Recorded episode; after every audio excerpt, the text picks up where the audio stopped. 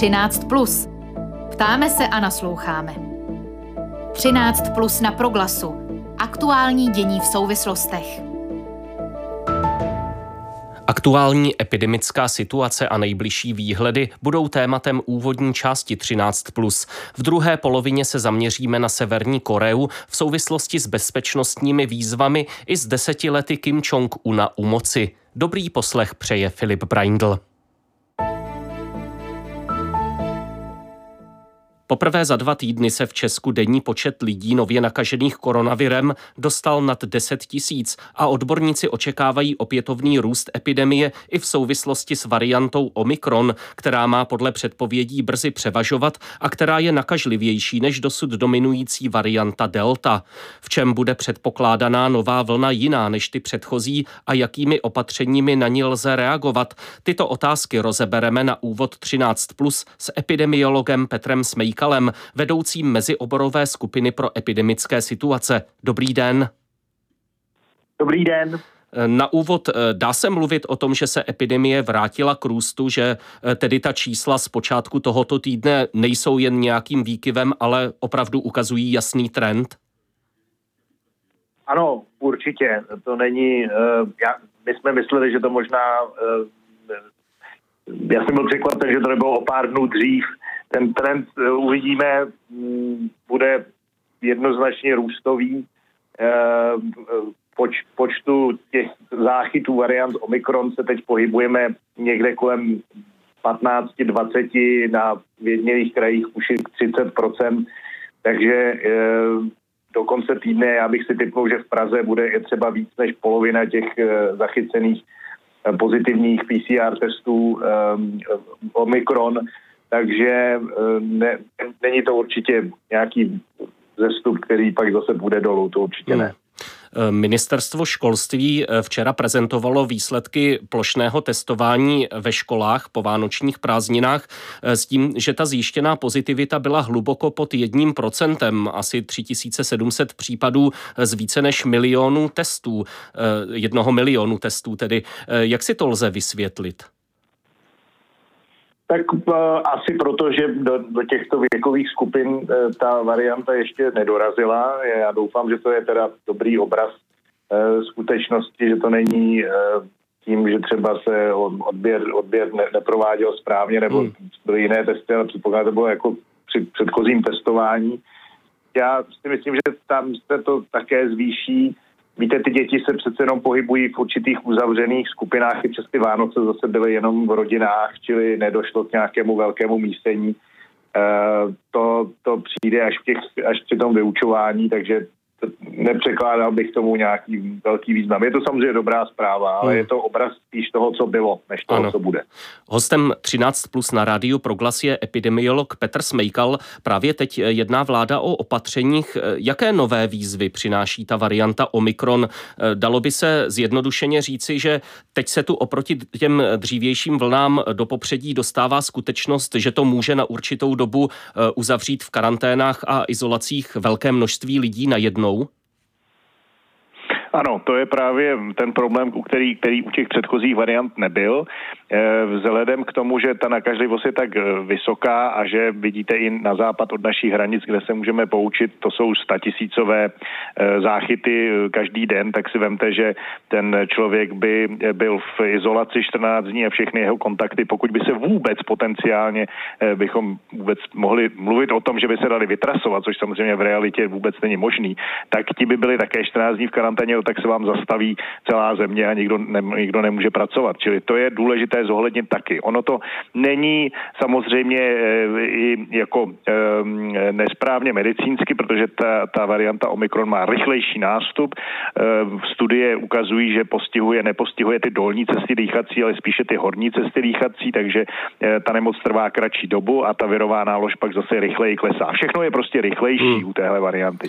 Takže proto se dá ta izolace zkrátit platit, ale upozorňuji na rozdíl od třeba doporučení amerického CDC. Já bych byl rád, aby ta izolace končila testem, to znamená, abychom z té izolace, která bude třeba jenom pět dnů, eh, pouštili lidi zpátky normál, do normálního života, když to tak řeknu, samozřejmě s negativním antigenním testem. To je ano. jedna výzva. Druhá je, že eh, při tom velkém masivním testování tady opravdu nemůžete použít PCR testy, to by ty laboratoře nezvládly. Čili nedám o to, že nesmíme si říct, že při takovémhle množství nakažených nemá smysl testovat. To testování je stále důležité, protože nám půjde zejména v, při takhle rychlém nárůstu té varianty Omikron eh, k tomu, eh, aby se ten nárůst trochu zpomalil, pokud možno, a opět nezavalil nemocnice velmi rychle, které ještě nejsou úplně vyprázdněné.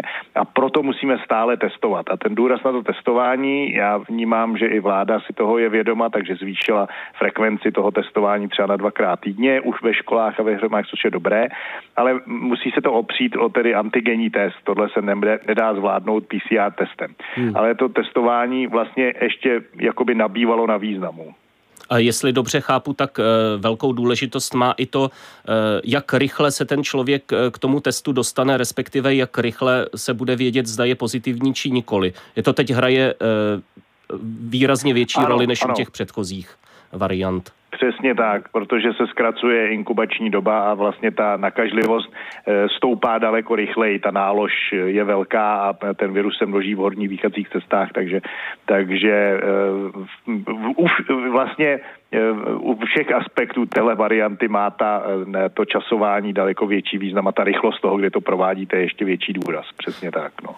Vy jste zmínil... Proto, pro... Ano, pardon, pokračujte. No, proto bych ještě dodal, že, proto bych ještě dodal, že to je zase další důvod, proč ty antigenní testy a v tomhle případě i samoodběrové kvalitní antigenní testy budou páteří toho testování, protože nemůžete čekat nějakou dobu, prostě dny třeba na výsledek PCR testu. To je v tuhle chvíli už úplně mimo.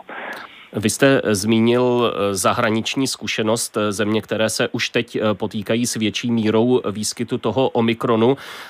Vidíme tam rekordně vysoké záchyty pozitivních případů. Například v Řecku, které má podobnou populaci jako Česká republika, je to teď aktuálně 50 tisíc za 24 hodin.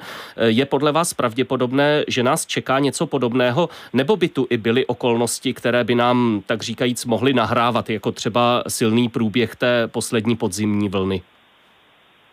No, já si myslím, že e, jestli, tak jenom malinko. On ten Omikron moc nebere ohled na to, jestli jste prodělal nějakou předchozí variantu. A co ještě je u nás to mínus, že e, ta, ta, ta, ta, ta, k té třetí dávce u nás nedospělo zdaleka tolik lidí. Možná v Řecku je to srovnatelné, ale když si porovnáte třeba s Dánskem nebo se Velkou Británií, tak ten booster, ta posilovací dávka tady chybí ještě spoustě lidem. A bohužel e, se ukazuje, že rostou, i když ne tak dramaticky v mnoha těch západních zemích, které mají vysoký počet záchytů, i ty hospitalizace. Co hmm. jediné zůstává tak jako nepříliš s nárůstem jsou hospitalizace na jednotkách intenzivní péče. Ale e, to je celkem jedno, protože i ta hospitalizace třeba jenom na, na nižších hodnotách kyslíku je něco, co vám zase, e, na co potřebujete sestřičky, lékaře a ti budou také třeba v karanténě nebo budou v izolaci, čili tady se vám to, tady je ten neuro, tady, tady ten bod, kde se vám to může, když to tak řeknu laicky, začít sypat, protože e, už jenom vlastně nepříliš komplikovaná hospitalizace ten systém velmi zatěžuje. Hmm. Eh, pokud bychom to měli uzavřít eh, nějakým doporučením eh, směrem k tomu, jak se chovat, respektive zda něco měnit, pokud člověk teď dodržuje všechna ta opatření, která jako jednotlivec udělat může, nakolik je to pro něj možné, tak jde pro třetí posilující dávku očkování. Vidíte tam nějaký prostor pro to, jak by člověk nějakou zásadnější změnou chování mohl přispět k tomu, aby ten průchod Omikronu Eh, byl trošku pod kontrolou? No, tak vedle té naprosté nutnosti té posilující dávky a neodkládal bych to ani v případě, že ti lidé prodělali covid, jo. My vždycky říkáme, je to skoro jako dávka vakcíny, ale pokud do toho prodělaného covidu uplynulo e, víc než tři měsíce, rozhodně jděte na posilující dávku i po kratší době, tak pak už proto můžete udělat akorát eh, pečlivé nosení respirátorů všude, kde to je jenom možné a samozřejmě vyhýbání se nějakých masivních velkých akcí, kde prostě je nad tisíc nebo tisíc lidí a tak, ale jinak, jinak než tímhle způsobem vlastně se tomu úplně vyhnout nemůžete. A pokud tohle budete dělat, tak pokud vás ten Omikron stejně dostihne, tak to bude mít úplně jako vlastně velmi lehký průběh u těch, kdo mají posilující dávku. Takže to je maximum, no, ale hmm. bohužel eh, musím říct, že ne všichni eh, buď tu, ten booster mají a ty respirátory stále jakoby byly nějaký problém tady, tady mám, nebo ochrana ústa, tady mám na mysli zejména, na mysli zejména školy. Já bych apeloval na to, abychom konečně už e, prostě dělali to, co dělají ostatní země, to znamená apelovali i na to m, mm, vlastně e, průběžné nošení ochrany úst u, u školáků, protože e, tam se ten omikron dostane taky a tady je to trošku, e, pořád jsme vlastně si říkáme, že jim to vadí, nebo tak, ale on to většinou vadí rodičům. Čili to jenom jsem se možná dostal trochu jinam, hmm. ale, ale uh, jo, ale i tam vlastně ta, máme ano. ještě pár takových, i, ano, i, I tam, tam ta otázka mířila, ano. No. Dobře, eh, aktuální situaci s COVID-19 v Česku jsme ve 13 plus na rádiu Proglas rozebrali s epidemiologem Petrem Smejkalem, vedoucím mezioborové skupiny pro epidemické situace. Děkuji za vaše odpovědi. Naslyšenou. Taky děkuji, naslyšenou. 13 plus. Ptáme se a nasloucháme. Deset let vede Severní Koreu Kim Jong-un, třetí z generace Kimů, kteří od 50. let diktátorsky vládnou této zemi. Japonsko a Jižní Korea dnes oznámili, že armáda KLDR pravděpodobně vypálila balistickou střelu. Pozornost vyvolal také přechod neznámého člověka přes demilitarizovanou zónu, a to možná překvapivým směrem z Jižní Koreje na sever.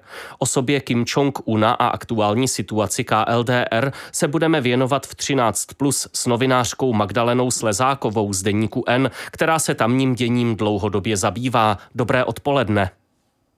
Dobré odpoledne a děkuji za pozvání. Když Kim Jong-un po smrti Kim Jong-ila v prosinci 2011 nastupoval do čela Severní Koreje, zaznívaly určité naděje, že by mohlo dojít při nejmenším k určitému uvolnění toho velmi tuhého režimu nebo uvolnění toho kultu osobnosti. Byla to naivní očekávání už tehdy, nebo se Kim Jong-un sám nějak osobnostně a stylem vládnutí za těch deset let posunul? Nevím, jestli by to byla očekávání naivní, myslím si, že to byla očekávání pochopitelná, protože tehdy eh, to bylo ještě, ještě brzy, o, o tom člověku se nevědělo, myslím tedy teď o Kim Jong-unovi, nic eh, jiného prakticky, než to, že strávil poměrně dlouhou dobu na západě, kde studoval. To znamená, existoval takový důvodný před, předpoklad, že se vymanil z té bariéry, o které, eh, o které se v případě Severní Koreje často mluví, že tedy, když to řeknu eufemisticky nebo přeženu trochu, na načichl tou, tím hmm. západním stylem života demokracií, že třeba něco takového by mohl přinést uh, aspoň uh, z části do Severní Koreje. To byla první věc. Druhá věc pak byla ta, že on byl velmi mladý, byl to neskušený vůdce a předpokládalo se, nebo mnozí předpokládali, že on tu svoji roli nezvládne a že vlastně uh, ta jeho slabost zdánlivá způsobí to, že se režim, když nás hroutí, tak prudce oslabí. To vidíme, že se nestalo. Hmm, a co se, tedy, ano, co se tedy za těch deset let stalo? Mimochodem eh, k tomu věku Kim Jong-una jemu bude eh, tento týden 38 let, takže tehdy, kdy nastupoval, tak mu bylo eh, pod 30. Co se tedy stalo? On ukázal schopnosti, dokázal diktátorsky navázat na toho Kim Jong-ila, nebo proč to dopadlo tedy hmm. tak, že se ta očekávání nenaplnila? No on zprvu měl eh, poměrně silnou oporu ve svém strýci Chang Song Tchekovi, který eh, možná si posluchači pamatují, byl popraven ano. před, eh, tuším teď, jestli dobře počítám, Byl to rok 2013, lety. jestli se nepletu. Ano. ano, ano, ano, tak téměř, téměř je to už 9 let nebo 8 let, který mu vlastně pomohl, otevřel, otevřel mu jako cestu, pomohl mu vybudovat jeho mocenskou pozici. Společně vlastně a spolu ještě s dalšími postavami toho režimu se jim podařilo odstavit od moci ty silné kádry, které měly velkou, velkou moc, eh, zejména tedy armádní za jeho předchůdce otce Kim Jong-ila a vlastně posílit znovu korejskou stranu práce, jejíž takové ty ústřední instituce byly za Kim Jong-ila v podstatě jako prakticky mrtvé. Eh, takže eh, také vlastně se naučil dobře pracovat s elitami režimu. Svoji roli tam hrálo také to, že Severní Korea se vlastně na přelomu tisíciletí změnila, posunula se směrem trochu k takové, až to zní paradoxně, tržní společnosti. Vznikly tam bohatí lidé nebo tak, taková jako aspoň zdánlivá střední třída. Tohle to všechno hrálo Kim Jong-unovi do karet a samozřejmě i to, že on se ukázal jako velice schopný politik a politický pragmatik. Mm, takže po deseti letech jeho vlády vidíme eh, Severní Koreu, která je vlastně Eh, aspoň na venek, protože to je samozřejmě věc, že nikdy eh, ty zprávy nemohou být zcela spolehlivé, ale je mocensky konsolidovaná. Zjevně i ty zdravotní potíže, o kterých se v Kim Jong-unově případě mluvilo, se podařilo, když ne vyléčit, tak aspoň zažehnat do nějaké snesitelné podoby.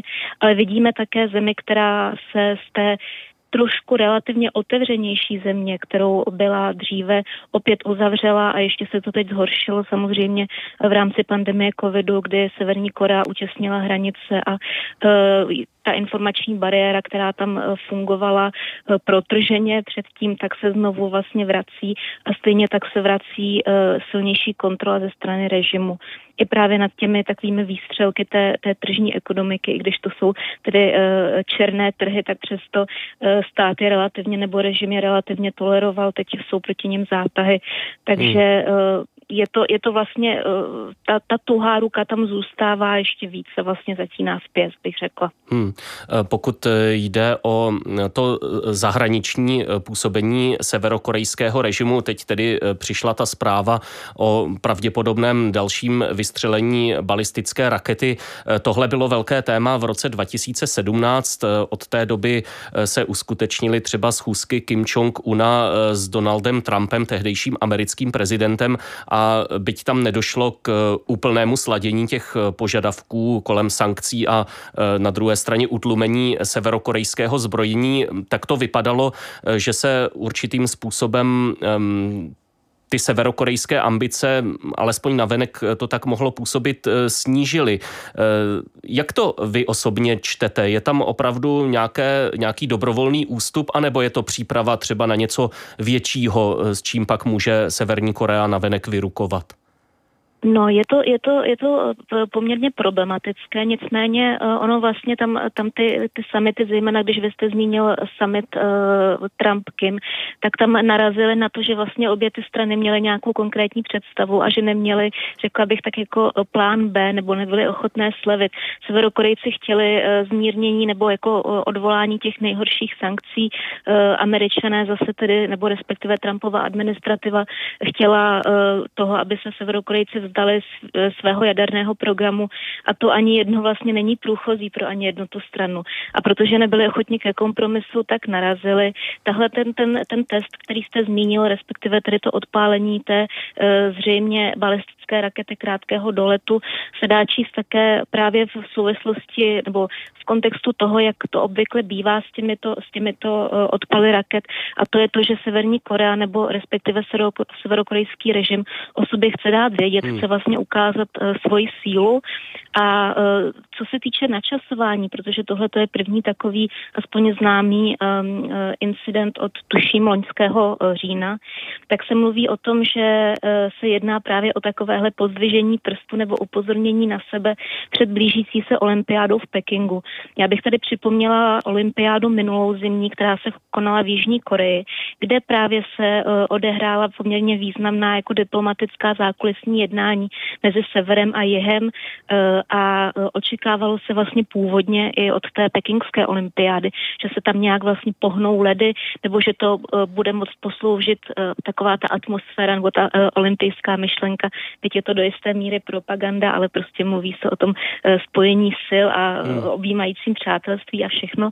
Takže by se tam mohlo vlastně nějakým způsobem dospět k, rozčí, k rozčísnutí, k rozseknutí té patové situace, která v tom dialogu nastala. Samozřejmě významným mezikrokem a cílem v tomhle všem je to, aby byl na korejském poloostrově konečně formálně uzavřený mír, protože připomínám, že korejská válka sice fakticky skončila už před 70 lety, nicméně mezi oběma Korejemi a tedy také Spojenými státy a Čínou stále panuje vlastně de facto válečný stav. Takže tohle je první věc, na kterou se, na kterou se všechny ty strany upínají a samozřejmě Severokorejci si tímhletím mohli trochu vykolíkovat území a ukázat, že stále jejich balistické střely jsou života schopné. Hostem 13 plus na rádiu Proglas je novinářka Magdalena Slezáková z deníku N. Médii před pár dny proběhla zmínka o člověku, kterému se podařilo přejít hranici mezi korejskými státy a to ze svobodného jihu na diktátorský sever. Mohlo jít o uprchlíka, který se vracel vlastně stejnou cestou. Dá se z toho příběhu vyvodit něco obecnějšího třeba o postavení severokorejských uprchlíků? Ano, eh, vy jste to řekl moc pěkně, že eh, vlastně utekl nebo odešel eh, ze svobodného jihu na diktátorský sever. On by jistě s vámi v tomhle nesouhlasil, protože vlastně ta svoboda v Jižní Koreji, nebo samozřejmě diktátorský režim v Severní Koreji je, ale svoboda v Jižní Koreji je relativní, záleží na tom, do jakého prostředí jste se narodil nebo v jakém prostředí žijete. A severokorejští uprchlíci na jihu, byť jsou tam tedy vítaní a mají tam mají tam eh, v rámci možností jako dobrou podporu a eh, různé adaptační programy, tak ten život opravdu nemusí mít vždy těžký. Je to eh, velmi traumatická zkušenost, už samotný ten útěk, cesta komplikovaná na jich, to, že vlastně máte většinou na severu ještě nějakou rodinu, o které nevíte, co se děje a podobně. Stejně tak společnost na jihu je úplně jiná, podmínky životní jsou jiné. Co se ví o tady tom pánovi, tak je to tedy velmi málo, protože je to velmi hmm. citlivý případ. Ale pokud pokud, eh, se, takže samozřejmě se, to, se, se nepouští detaily na veřejnost, ale pokud se nepletu, tak co se ví teď je, je to, že to je člověk zřejmě, který už na sebe upoutal pozornost před dvěma lety tím, že se přehoupl přes, eh, přes ten, eh, tam ta hranice opravdu velmi ano. přísně střežená, nebo je prostě zaminovaná. Ano, ano a že to, byl, že, to byl, že to byl údajně nějaký severokorejský gymnasta. A ten jeho, ten jeho případ zbudil ten, tenkrát velkou pozornost a teď tedy se ukazuje, že zjevně on eh, podle toho úřadu, který eh, ho měl na starosti, jeho korejského, tak údajně měl nějaké problémy s adaptací právě na život tam. Nevíme na jeho, myslím, nevíme, nevíme přesně, co se dělo. Zdali třeba neměl právě nějaké obavy o rodinu. Zdá se ale, že se vylučuje, nebo aspoň tedy jeho korejské, eh, jeho korejské úřady neformálně vyloučily, že by šlo o špiona. Hmm. Nicméně zjevně prostě pocítil potřebu z nějakého důvodu se vrátit zpátky eh, na sever a učinil tak. Zajímavé samozřejmě také je to, že se mu to povedlo dvakrát přejít tu hranici, přičemž ano. ta hranice patří k eh, nej, vlastně nejpřísněji střeženým na světě. Eh, formálně ukazuje se tedy, že ta bezpečnost má svoje mezery a už také jeho korejský prezident vyzval k nápravě, protože tohle by se opravdu dít nemělo. Ještě poslední věc, jak se alespoň podle těch poznatků, které máme skrz tu velkou izolaci Severní Koreje eh, vyvíjejí takové ty běžné životní podmínky eh, v Severní Koreji. Eh, jsou signály o tom, že by se tam třeba horšila humanitární situace, jsou tam třeba známky nějakých vnitřních nepokojů nebo něčeho takového? O vnitřních nepokojích ne, neznám žádné spolehlivé informace. Tam si myslím, že vždycky jsou tam nějaké, to, to, to, to, to známo je, nějaké protesty třeba v rámci okresu nebo tak, že lidé se třeba, nebo jsou, jsou, jsou rozlobení na nějakou zvůli Severo, Severní Korea patří jako, nebo vlastně podle některých průzkumů je nejskorumpovanější zemí na světě, takže skutečně tam uh, právo uh, a pořádek moc neplatí.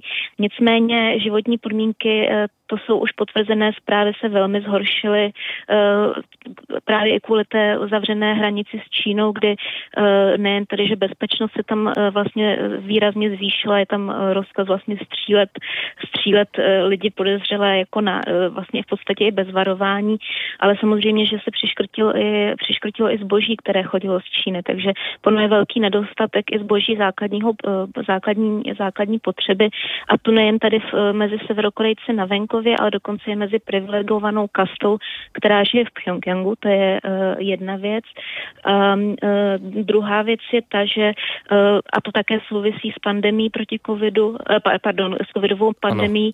že vlastně z té země se, se stáhly, uh, uh, stáhly zahraniční humanitární organizace. Nikoli dobrovolně byly k tomu víceméně situací donuceny. Stejně tak už s její prázdnotou mnohé zahraniční ambasády, dokonce ambasády spojenců uh, relativních, tedy jako je třeba Ruská federace, už byly vyprázdněny.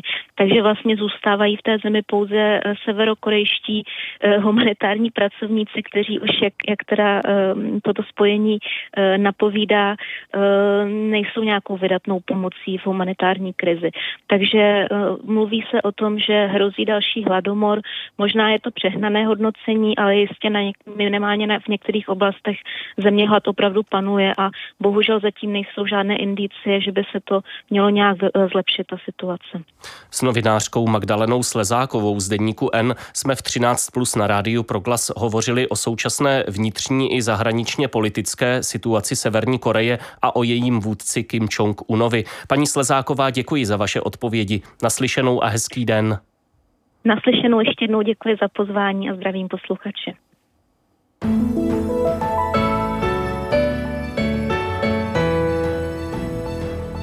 13 plus ve středu 5. ledna končí. Rozhovory připravili Jana Kuklová a Filip Braindl, který se od mikrofonu loučí. Zítra uslyšíte Anešku Jakubcovou a její hosty. Naslyšenou a hezké odpoledne.